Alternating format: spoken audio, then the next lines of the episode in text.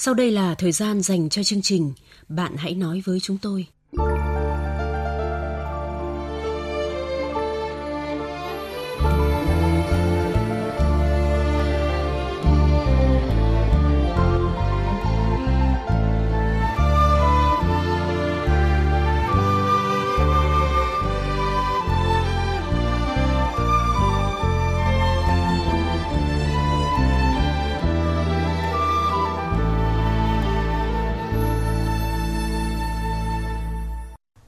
Biên tập viên Thanh Huyền và Quyết Thắng xin chào các bạn.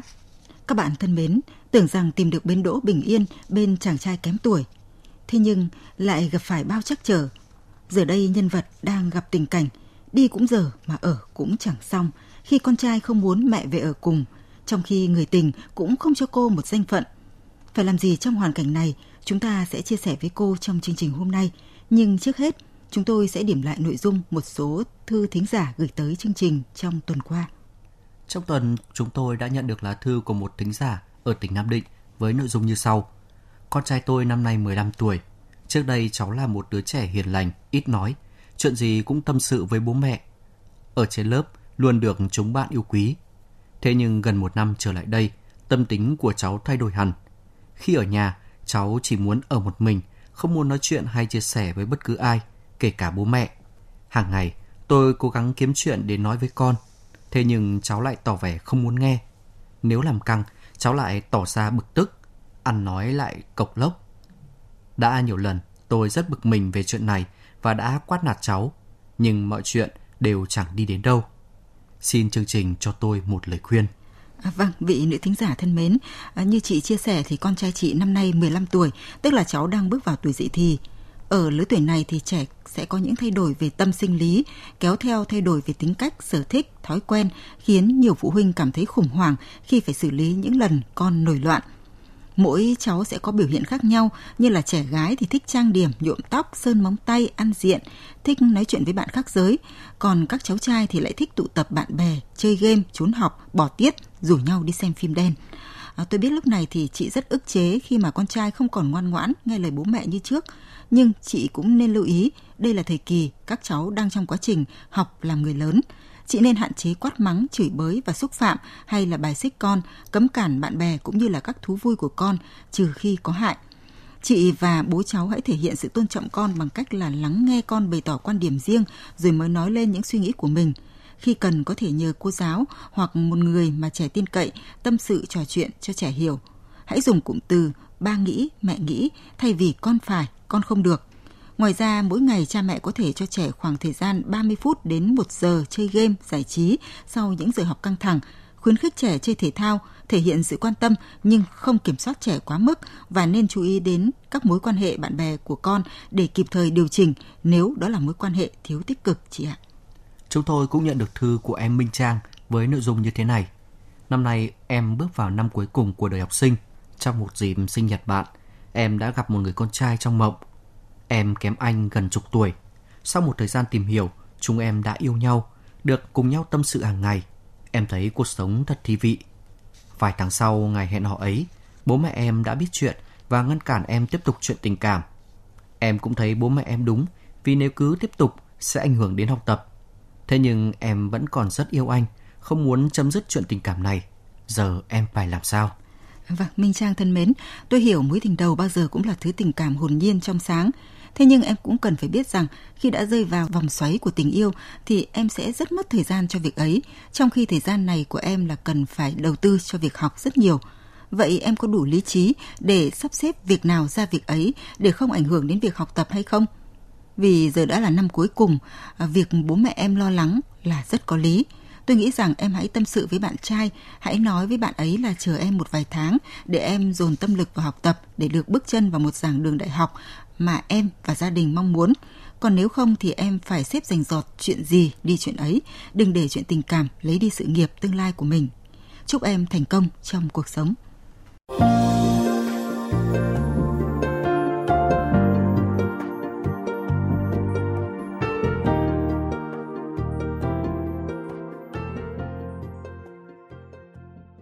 Các bạn thân mến, bây giờ đã đến lúc chúng ta cùng chia sẻ với tâm trạng của một người đàn bà quá bụa, muốn gá nghĩa với một người đàn ông kém tuổi mình nhưng gặp bao trắc trở.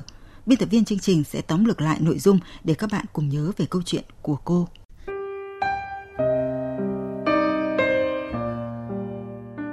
Năm nay tôi 47 tuổi, đã có hai con, con gái đầu 26 tuổi, con trai thứ hai đã 21 tuổi. Tôi cũng đã có hai cháu ngoại kháu khỉnh dễ thương. Chồng tôi mất từ khi con trai còn ở trong bụng. Lúc đó thật đau đớn vì vợ chồng tôi vừa chuyển ra ở riêng trên mảnh đất của bố mẹ anh ấy được vài tháng, vay mượn làm nhà còn chưa trả hết, anh lại là lao động chính trong gia đình. Sau khi chồng mất, tôi cố gắng đứng dậy kiếm tiền nuôi hai con và trả nợ. Trời thương, các con tôi đứa nào cũng khỏe mạnh, nhờ đó tôi yên tâm làm ăn. Khi đó ngoài giờ làm ở công ty, tôi còn đi làm thuê buổi tối ở ngoài để lấy tiền trang trải. Vài năm sau thì tôi cũng trả hết nợ. Sau khi chồng chết khoảng 10 năm, tôi đã gặp anh, một người rắn giỏi, có nghị lực nhưng kém tôi hơn chục tuổi, cách nhà tôi khoảng 5 cây số. Ban đầu tôi cũng không đồng ý khá nghĩa với một người đàn ông nhỏ tuổi vì tôi sợ mọi người sẽ dị nghị gia đình anh sẽ không đồng ý cho cậu con trai mới lớn đến với một phụ nữ nạ dòng. Tôi cũng sợ sau này anh sẽ bỏ tôi để đến với người con gái trẻ trung phù hợp hơn. Tuy nhiên, khi đó anh quyết tâm theo đuổi.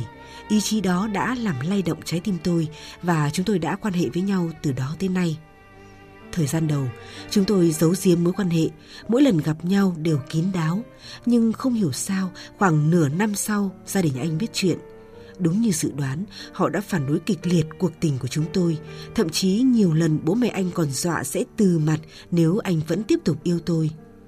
Tôi không muốn anh khổ, chỉ vì yêu mà gia đình từ bỏ, nên nói chia tay nhưng anh không đồng ý và nói tôi mới là tình yêu đích thực của anh và muốn đi cùng tôi đến hết cuộc đời.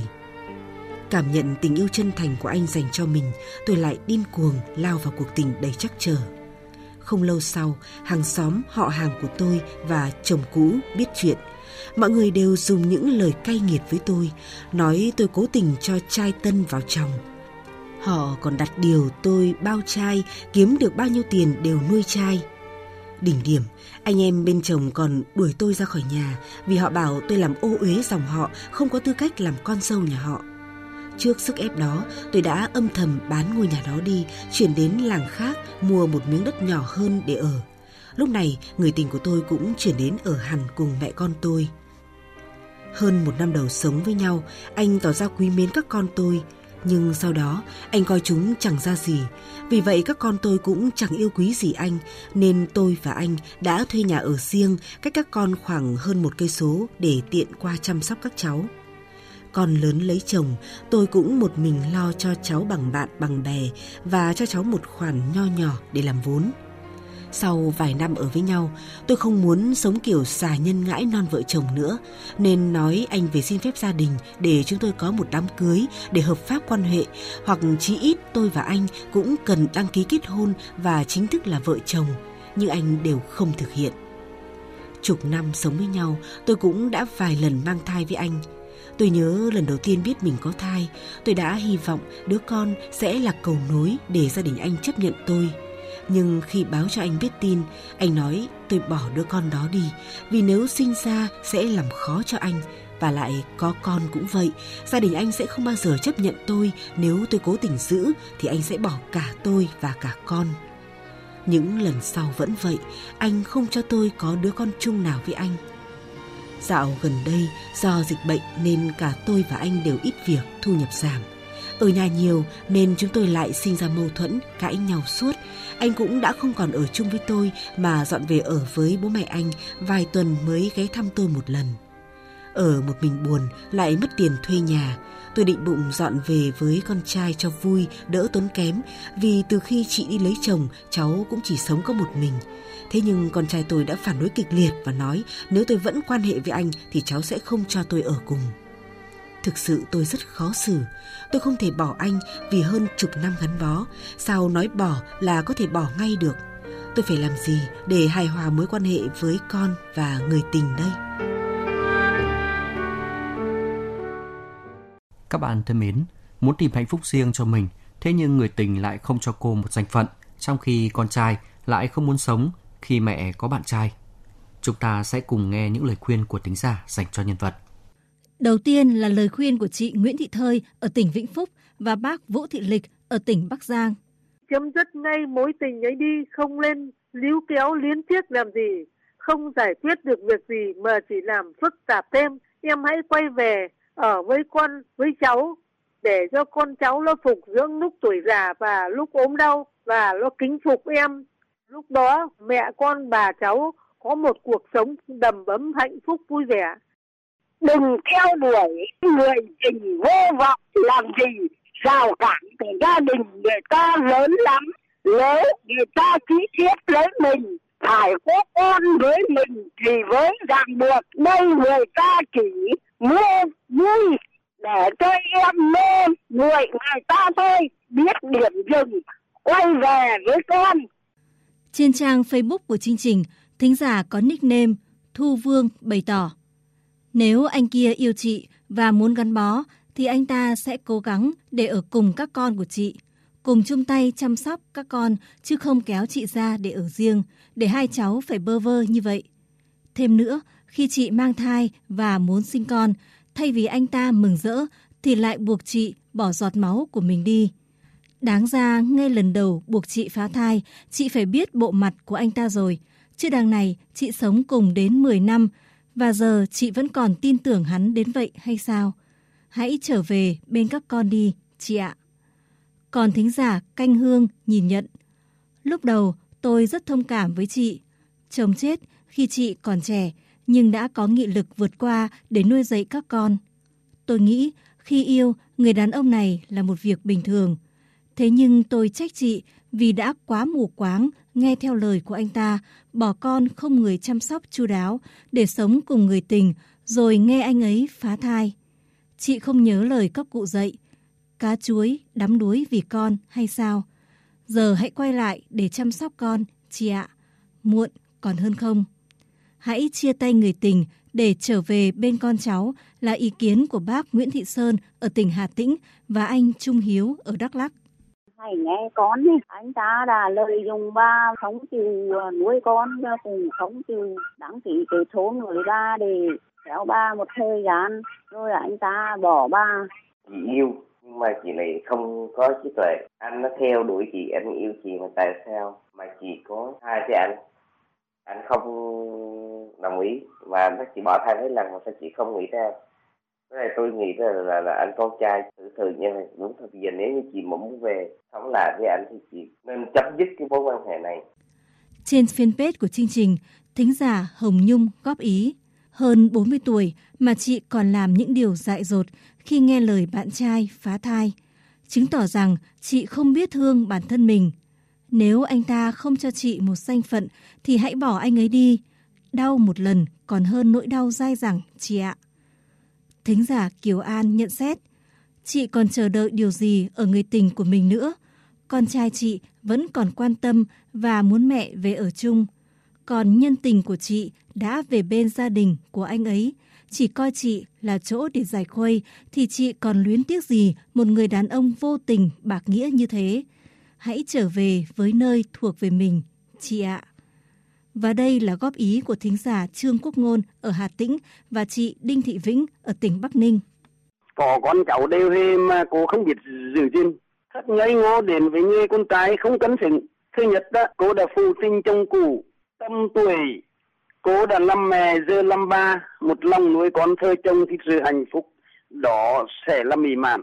Ở cô, bây giờ việc cũng đã đi quá xa hãy nhanh chóng quên kẻ sở gánh đó đi chăm lo sức khỏe yêu thương con cháu tâm nguyện thơ chồng thôi đã đến lúc chia tay rồi cứ tình yêu thế này không giải quyết được cái gì cũng nên từ bỏ. Về mấy con mấy cháu còn có gia đình.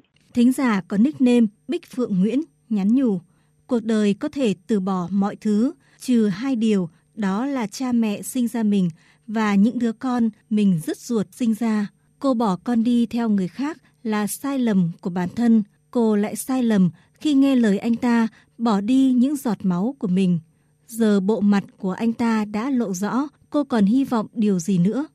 Đừng hy sinh vì người tình mà bỏ quên các con, Đó là lời khuyên của bác Triệu Xuân Trụ ở tỉnh Quảng Ninh và bác Đinh Văn Vui ở tỉnh Nam Định. Nhìn à, về tiền đồ phía trước thì không có gì sáng lạng cả, chỉ thấy tối tăm mù mịt thôi. Thất cơ là cái chắc chắn. Theo tôi, nhanh chóng cô à, quên anh ta đi, càng sớm càng tốt. Đua mốc còn đòi tròi, mâm son, đường quang không đi, cứ đâm vào bụi đậm. Nếu cháu không tỉnh ngộ ngay thì mất tất cả. Chỉ lân trải, người gánh chịu, hậu quả không đường chính là cháu phải chịu. Không trông cậy gì một gã đàn ông vua tích sự như vậy. Chấm dứt ngay, khuyên ngay với gã đàn ông đấy đi. Cuối cùng là chia sẻ của thính giả Đào Mạnh Miện ở tỉnh Hưng Yên và bác Hoàng Thị Tùy ở tỉnh Nam Định. Chia tay với người tình nó đi, trước sau anh ta cũng bỏ chê, đồng thời quay đầu về nói với con để mẹ con sống với nhau cho bình yên thanh thản à. Cháu cũng đã gần 50 tuổi rồi mà cuộc tình với người thứ hai thì anh ta cũng có chí hướng xây dựng một tổ ấm gia đình. Cho nên anh ta cũng không muốn làm lễ kết hôn mà cũng không muốn có con chung. Đứng về pháp lý không có cái gì ràng buộc cả. Bây giờ cháu đừng để đánh mất con mà theo đuổi cái cuộc tình nó vô bờ bên đấy. Theo bà thì cháu nên quay về với con. À, chị Thanh Huyền này, vâng. tôi có đọc nhiều tác phẩm văn học, sách báo thì thấy trước đây phụ nữ bị gạt ra khỏi cuộc sống của xã hội và dồn vào khuôn khổ chật hẹp của đời sống gia đình. Như câu nói, tại gia tổng phụ, xuất gia tổng phu, phu tử tổng tử. Nhưng nay xã hội đã hoàn toàn đổi khác, à, phụ nữ có thể làm chủ cuộc sống của mình và được phép làm những gì mình muốn, kể cả trong tình yêu. À, có đúng không ạ? À, vâng, phụ nữ ngày nay thì đã khác xưa rất nhiều anh Thắng ạ. Họ không bị bó hẹp như ngày xưa nữa. Chính vì vậy mà họ có quyền tìm hạnh phúc riêng cho mình mà không bị xã hội lên án như trước. Kể cả khi chồng chết thì họ vẫn không còn phải phu tử tổng tử như trước đây nữa anh ạ. Vâng ạ, tôi cũng được biết là có những người phụ nữ sau khi tìm được bến đỗ thứ hai của đời mình đã thực sự mãn nguyện khi được người sau tôn trọng, nâng niu và yêu thương các con riêng của vợ như là chính con của mình chị Thanh Huyền ạ. Vâng. À, trước tình huống ngang trái của nhân vật này thì chị có lời khuyên nào dành cho cô ấy ạ? Vâng, đọc kỹ câu chuyện thì tôi thấy chị vừa đáng thương nhưng cũng thật đáng trách. Phụ nữ chúng ta vốn được coi là phái yếu nên rất cần sự chở che, nâng niu và trân trọng. Thế nhưng chị lại không được hưởng điều này. Chồng mất sớm, mọi việc trong gia đình đều đổ dồn lên bờ vai mỏng manh, yếu đuối của chị. Chắc hẳn chị phải mạnh mẽ lắm để trải qua nỗi đau đó rồi đứng lên để trèo chống gia đình, nuôi dạy các con. Ẩn trong sâu thẳm, chắc chị cũng đã khao khát có một người đàn ông bên cạnh để cùng gồng gánh gia đình, cũng là để bầu bạn cho bớt cô quạnh. Khi tình cảm đang khô hạn, chị gặp được một người đàn ông mạnh mẽ, trẻ trung đã tới mát tâm hồn của chị. Thế nhưng không giống như những cuộc tình thông thường. Đàn ông thường lớn tuổi hơn đàn bà, thì ngược lại, chị đã yêu một người kém mình cả chục tuổi.